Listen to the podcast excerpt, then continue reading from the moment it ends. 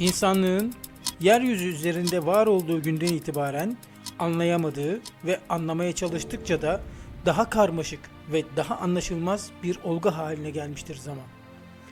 Bazısı için doğduğu günden öldüğü güne kadar aldığı nefeslerin bir toplamını ifade eder zaman. Bazısı içinse yaşadığı hayal kırıklıklarının, mutluluklarının, çabalarının, başarılarının ve başarısızlıklarının bir bütünüdür zaman. Her ne şekilde olursa olsun adına ömür denilen, doğumdan ölüme kadar geçen ve nabız gibi atan anların arka arkaya bir fotoğraf karesi gibi dizilmesi midir? Yoksa saat ve takvim cinsinden bize sadece ne kadar da kontrol edemediğimiz bir durumu mu gösterir zaman?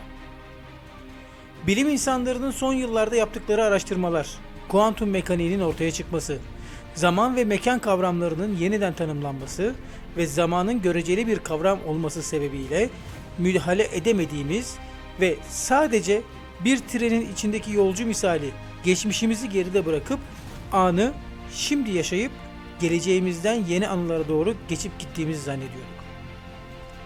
Oysa yapılan araştırmalar zamanın geçmişte de anda da ve gelecekte de aynı anda yaşandığını gösteriyor. Yani aslında bu kelimeleri kullandığım saniyeler içinde hem geçmiş hem gelecek hem de şu an yaşanıyor. Geçmişimizi fotoğraf karesi gibi her bir nabız atışımızı orada bırakırken şu an aldığımız kararlarla geleceğimizde yaşanması muhtemel olan binlerce belki de milyonlarca ihtimalden bir tanesine doğru ilerliyoruz.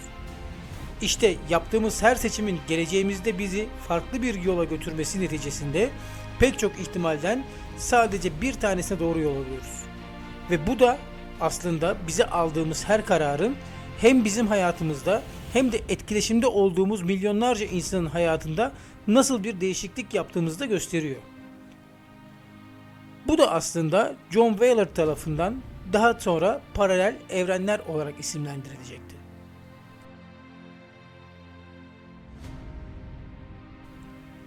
Dinimiz bilime ve ilime dayalı bir dindir. Aslında gelen tüm dinler böyledir.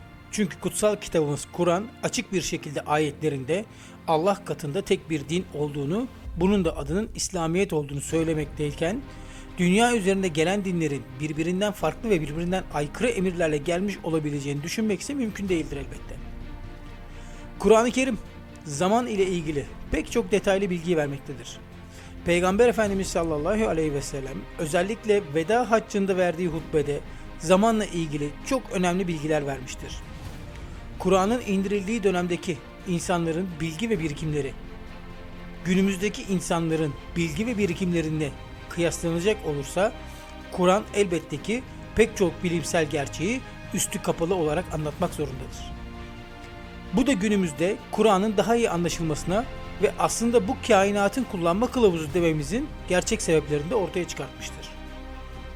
Günümüzden 1412 yıl önce gelen bir din ve gelen bir kitap ne kadar bilimsel olabilir diye düşünüyorsanız bu ön yargınızı yıkmaya ve İslamiyet ve Kur'an ve Peygamber Efendimiz hakkındaki düşüncelerinizi değiştirmeye hazır mısınız?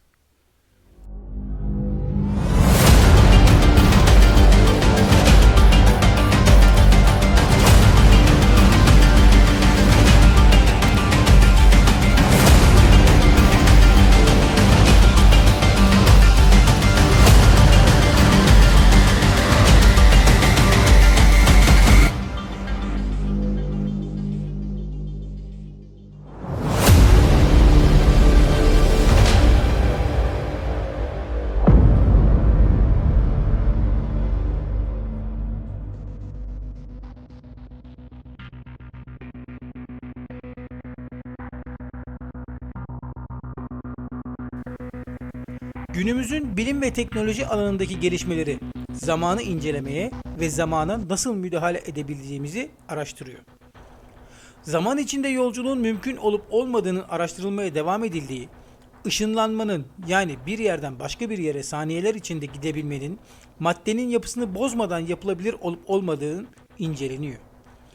Zaman içinde yolculuk yapmakla ilgili pek çok araştırma yapılmış Hatta birçok da bilim kurgu filmine hem ışınlanma hem de zaman içinde yolculuk konu olmuştur. Geçtiğimiz yüzyıla kadar zamanın geçip giden bir olgu olduğuna inanılıyordu. Ancak Einstein'ın E eşittir mc kare teorisinin bulunması ve bunu ispatlamasının ardından zamanın aslında maddenin kütlesiyle alakalı olduğu ortaya çıkmıştı. Bu teoriye göre bir madde ne kadar kütleye sahipse o kadar da zamanı bükebilir ve zaman içinde hareket edebilir hale geliyordu.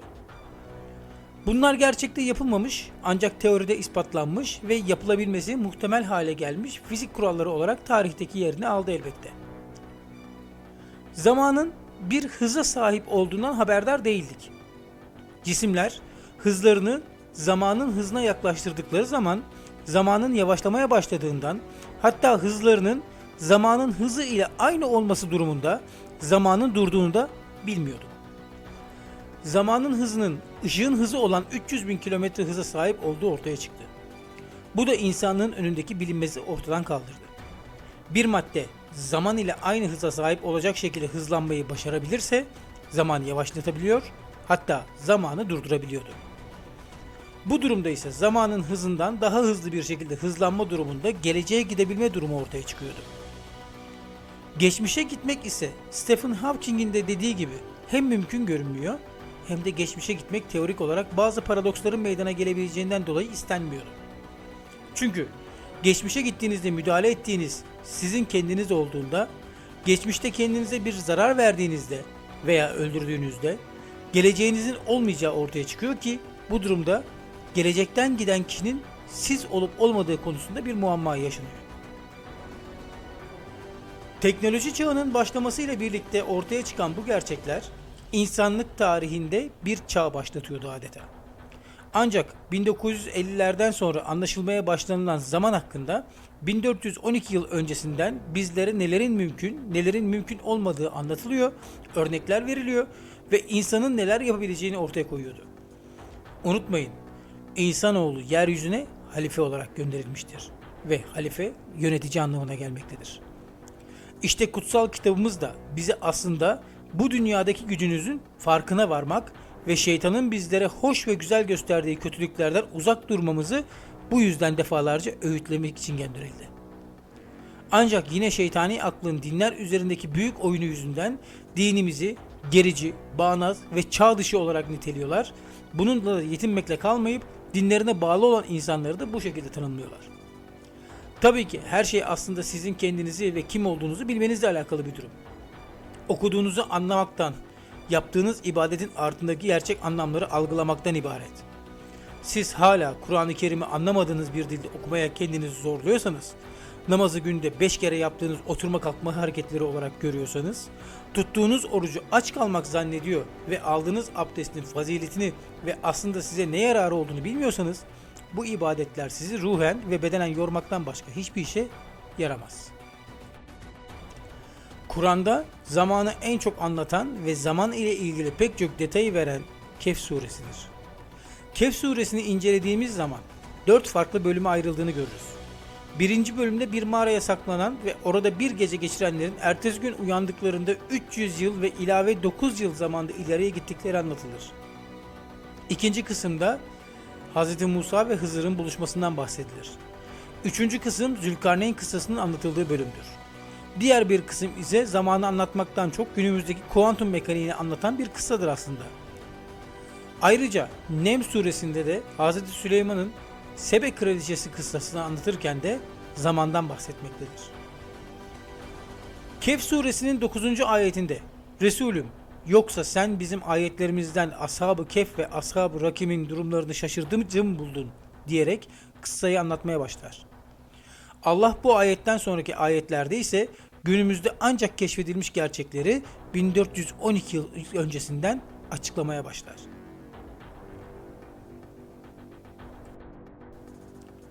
O yiğit gençler mağaraya sığınmışlar ve Rabbimiz bize tarafından rahmet ver. Bize şu durumumuzdan bir kurtuluş yolu hazırla demişlerdi. Bunun üzerine biz de o mağarada onların kulaklarına nice yıllar perde koyduk. Uykuya daldırdık. Sonra da iki gruptan hangisinin kaldıkları müddeti daha iyi hesaplayacağını görelim diye onları uyandırdık. Kur'an bize bu gençlerin yaşadıkları dönem içindeki zalim bir yöneticilerinin kendilerine yapacakları zulümden kaçmak amacıyla bir mağaraya sığındıklarını ve Allah'a onları kurtarmaları için dua ettiklerinden ve sonrasında uyuduklarından bahsetmektedir. Burada 11. ayette nice yıllar uykuya daldırdık kısmına dikkat edelim. Böylece biz aralarında birbirlerine sormaları için onları uyandırdık. İçlerinden biri ne kadar kaldınız dedi. Kimi bir gün ya da günün bir parçası kadar kaldık dediler.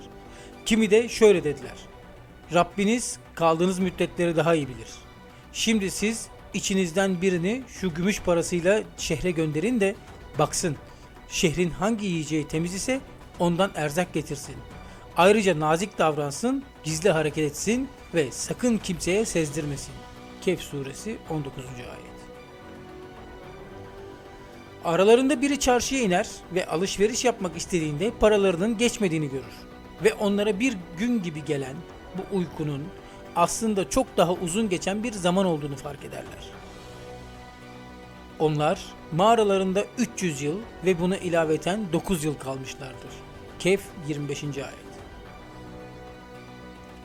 Kur'an-ı Kerim'in anlattığı bir gecede 300 yıl geçmesi olayı Einstein'ın meşhur E eşittir mc kare formülü ile yüzlerce yıl sonra açıklandı. Hızlı bir sistemin içindeki zaman ile sistemin dışındaki zaman aynı değildir. Daha önce de bahsetmiştim.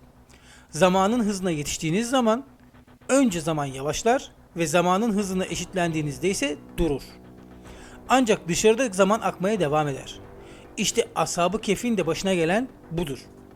Mağaranın içinde zaman durmuş ancak mağaranın dışında zaman akmaya devam etmiştir. Bu aslında şunu ortaya koymaktadır. Zaman içinde yeterince hızlanabileceğiniz zaman sabitlenirsiniz. Çünkü evren ışık hızında büyümektedir. Dolayısıyla siz de ışık hızıyla gitmeyi başardığınız zaman zaman ilerlese de sizin yeriniz sabit kalacaktır. Yani hızlanan bir nokta uzayda sabit bir nokta haline geldiği artık bilinen bir gerçek. Kur'an'ın ayetlerini herhangi bir roman okur gibi okuyan ve tefekkür etmeyen birinin aklına karışması burada gayet normaldir. Çünkü mağara içinde bir gece geçerken mağaranın dışında 300 yıl geçmiş olması ve burada bir çelişki olduğunu düşünmelerine sebep olmaktadır. Oysa bize Kur'an zaman yolculuğunun mümkün olabildiğini gözler önüne sermiştir. Kehf suresinde anlatılan bir diğer olayda Hz. Musa'nın Yuşa ile birlikte Hz. Hızır ile buluşmaya gitmesi ve ondaki hubur ilminin öğrenmek istemesiyle alakalı olan kıssadır. Bir vakit Musa genç adamına demişti ki Durup dinlenmeyeceğim. Ta iki denizin birleştiği yere kadar varacağım. Yahut senelerce yürüyeceğim. Her ikisi iki denizin birleştiği yere varınca balıklarını unuttular. Balık denizde bir yol tutup gitmişti. Kehf suresi 60 ve 61. ayetler. Hz. Musa'nın ve Yuşa'nın Hızır ile buluşma çabaları sırasında Yuşa balığın denize atladığı yeri unutur ve bir süre gittikten sonra geri dönmek zorunda kalırlar. Geri döndüklerinde ise Hz. Musa Hızır'a ilmini öğrenmek istediğini söyler. Musa ona sana öğretilenden bana doğruyu bulmama yardım edecek bir bilgi öğretmen için sana tabi olayım mı dedi. Dedi ki doğrusu sen benimle beraberliğe sabredemezsin. İç yüzünü kavrayamadığın bir bilgiye nasıl sabredersin? Musa inşallah dedi. Sen beni sabreder bulacaksın. Senin emrine de karşı gelmem. Kehf suresi 65 ve 69. ayetler arası. Aralarında geçen bu konuşmadan sonra önce bir gemiye binerler. Hızır gemiyi delik deşik etmeye başlar. Hz. Musa dayanamaz ve itiraz eder. Sonra bir erkek çocuğa rastlarlar ve Hızır onu oracıkta öldürür. Hz. Musa yine isyan eder, itiraz eder ve son olarak da vardıklarında bir köyde halk onları misafir etmek istemediği halde yıkılmak üzere olan duvarı tamir ederler. Ve Hz. Musa tekrar itiraz eder ve sonrasında zaten aralarındaki bağ kopar.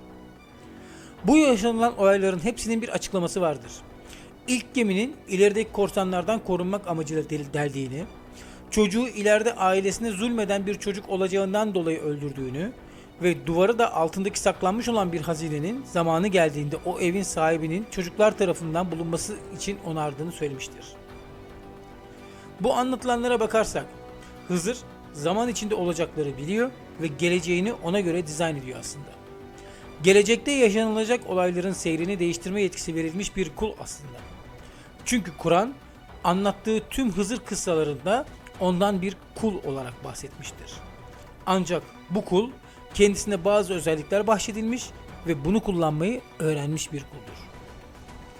Yine benzer bir şekilde Nem suresinde Hz. Süleyman Aleyhisselam ve Sebe Kraliçesi'nin kıssasında kitap ilmine hakim bir kuldan bahsedilmektedir.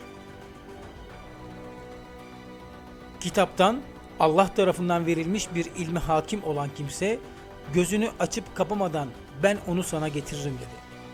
Süleyman onu Melike'nin tahtını yanı başına bir yerleşmiş olarak görünce bu dedi şükür mü edeceğim yoksa nankörlük mü edeceğim diye beni sınamak üzere Rabbimin gösterdiği lütfundandır. Şükreden ancak kendisi için şükretmiş olur. Nankörlük edene gelince o bilsin ki Rabbimin hiçbir şeye ihtiyacı yoktur. Çok kerem sahibidir. Nem suresi 40. ayet.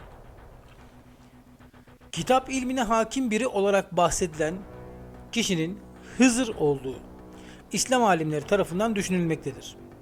Çünkü zaman içinde yolculuk yapabilen biridir Hızır ve yaklaşık 2000 kilometre uzaklıktaki Sebe Kraliçesi'nin tahtını göz açıp kapatıncaya kadar getirmesi de mümkündür. Günümüzde ışınlanma olarak bilinen bu olay halen daha gerçekleştirilebilmiş değil. En azından biz öyle biliyoruz. Ancak Kur'an bu ilmin insanlara kitap yoluyla anlatıldığından bahsediyor. Işınlanmanın nasıl gerçekleştiğini de yine aynı zamanla alakalı bir durum aslında. Çünkü daha önce de belirttiğim gibi eğer zamanla aynı hıza erişebiliyorsanız bulunduğunuz yerde zaman duracak ancak siz zaman içinde akmaya devam edeceksiniz. Bu durumda Hızır'ın Hazreti Süleyman'ın sarayındaki duvarları aşması, 2000 kilometre gitmesi, Sebe Kraliçesi'nin sarayından duvarlarını aşması, tahtı alması, sonra tekrar aynı şekilde duvarları ve mesafeleri aşarak geri dönmesi düşünülüyor. Daha önceki beyin videosunda bahsetmiştim. Beynimiz bizimle oyun oynuyor ve yanıp sönen bir lambayı dahi bizlere tam ve eksiksiz bir şekilde gösterebiliyor diye.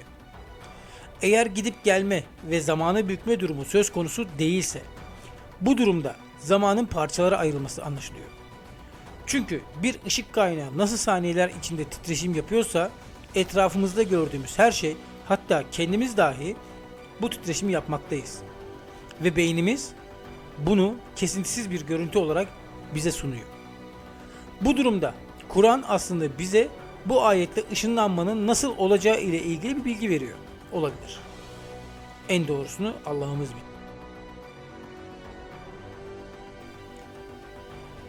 Zülkarneyn ise Kur'an'da özel yetki verilmiş ve özel yetenekleri olan biri olarak bahsedilir. Kehf suresi Zülkarneyn ile ilgili pek çok detayı barındırmaktadır. Gerçekten biz onu yeryüzüne iktidar ve kudret sahibi olarak kıldık. Ona muhtaç olduğu her şey için bir sebep verdik. O da bir yol tutup gitti. Nihayet güneşin battığı yere varınca onu kara bir balçıkta batar buldu. Onun yanında orada bir kavme rastladı.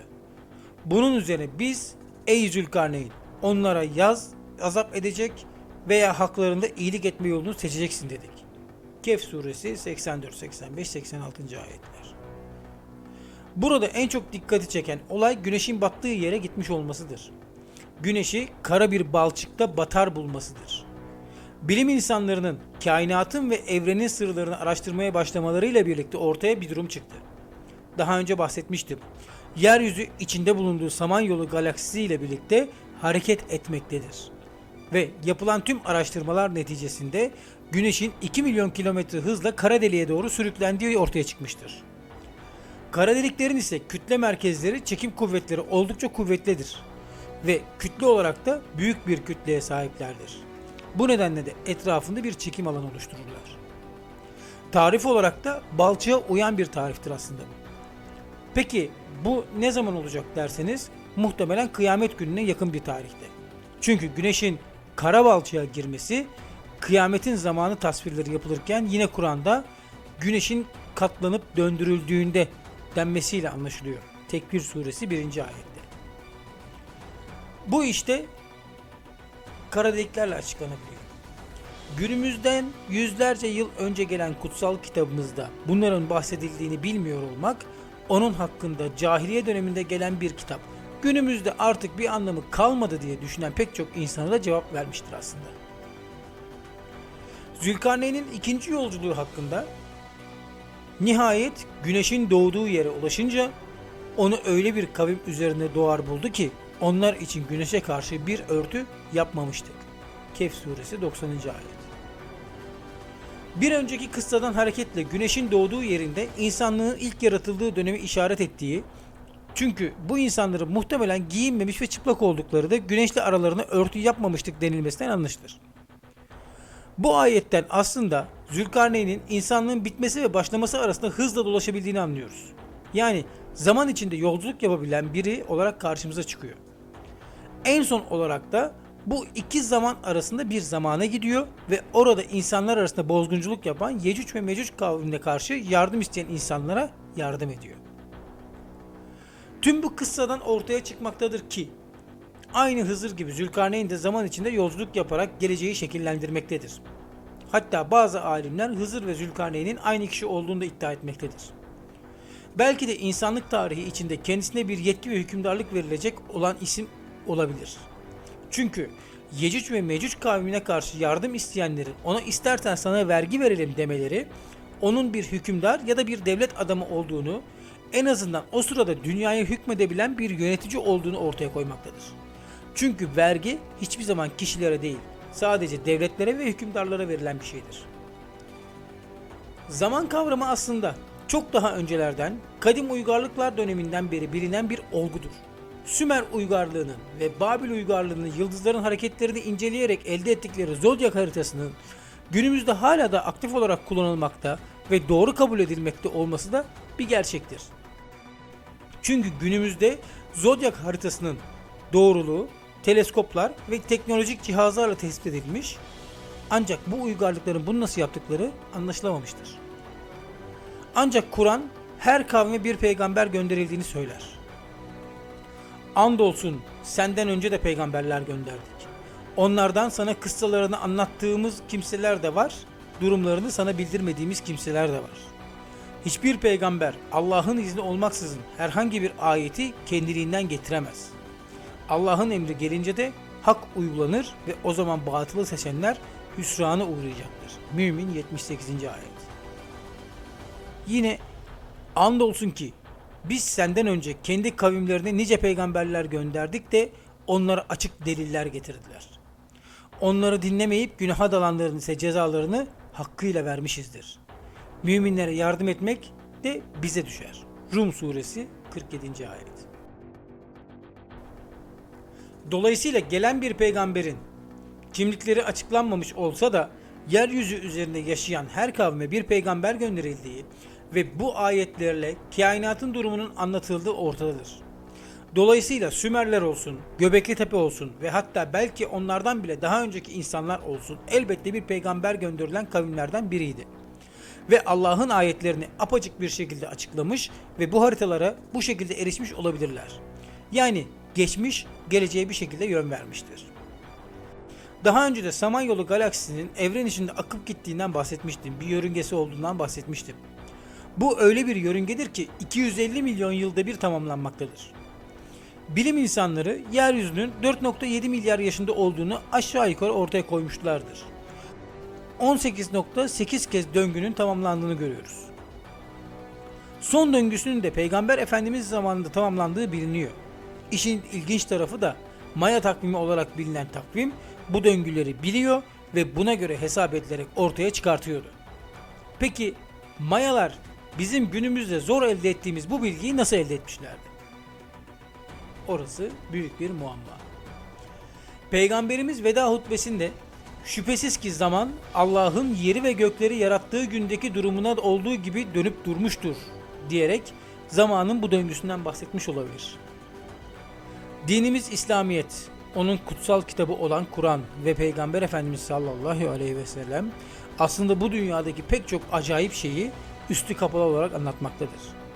Zaman kavramı üzerinde Kur'an sayısız ayetlerde bahsetmekte ve ahiretteki bir günlük zamanın bizim zamanımızla bin yılı eşit olduğundan belirtmektedir. Bu sebeple de insanlar kıyamet günü geldiğinde yeniden dirildiklerinde bu dünya hayatının bir saat ya da bir saatten daha kısa bir şekilde algılayacakları söylenmektedir. Basit bir matematik hesabıdır aslında. Normal bir insanın ömrünün hesabı kolay yapılabilmek adına 80 yıl olduğunu düşünecek olursak 1000 yılı 80 yıla göre oranlayacak olursak binde 8 gibi bir sonucu elde ediyoruz ki bu da 1.92 saat yapıyor. Yani 2 saatten daha kısa bir saat diliminden bahsediyor. Bu dünya hayatının aslında ne kadar kısa olduğunu ve bu kısa hayatta yaptığımız ve aldığımız kararların ebedi hayatımızı nasıl etkilediğini bir kere daha ortaya koyuyor aslında. Muhyiddin İbni Arabi gibi is- İslam alimlerinde de bu zamanı bükebildiklerine dair pek çok hikaye anlatılmıştır. Füsusul Hikem isimli eserin tüm kopyalarının aynı zamanda aynı elden çıkmış olabilmesi ve bunun 9 kopya halinde yapılmış olması da büyük bir İslam aliminin zamanı bükebildiğine işarettir. Dünya üzerinde bu yetkiyle yetkilendirilmiş salih kullar da vardır elbet. Bunlar belki de geleceğimizi şekillendiren ve karşılaşacağımız büyük hadiselerden kurtulmamızı sağlayan kişilerdir. En doğrusunu Allah'ımız bilir. Kur'an'da ve hadislerde anlatılan pek çok kıssa içinde büyük sırlar da beraberinde gelir. Ayetlerde ve hadislerde ve alimlerin görüşlerine yer vererek bu konuları sizinle birlikte tartışıyoruz. Bu konuda fikriniz nedir? Çok önemli. Lütfen videonun altındaki yorumlar kısmına düşüncelerinizi yazarak bu tartışmaya siz de ortak olun. Kanalımıza abone olmayı, videoları beğenmeyi ve paylaşmayı lütfen unutmayın. Yeni bir videoda görüşmek üzere.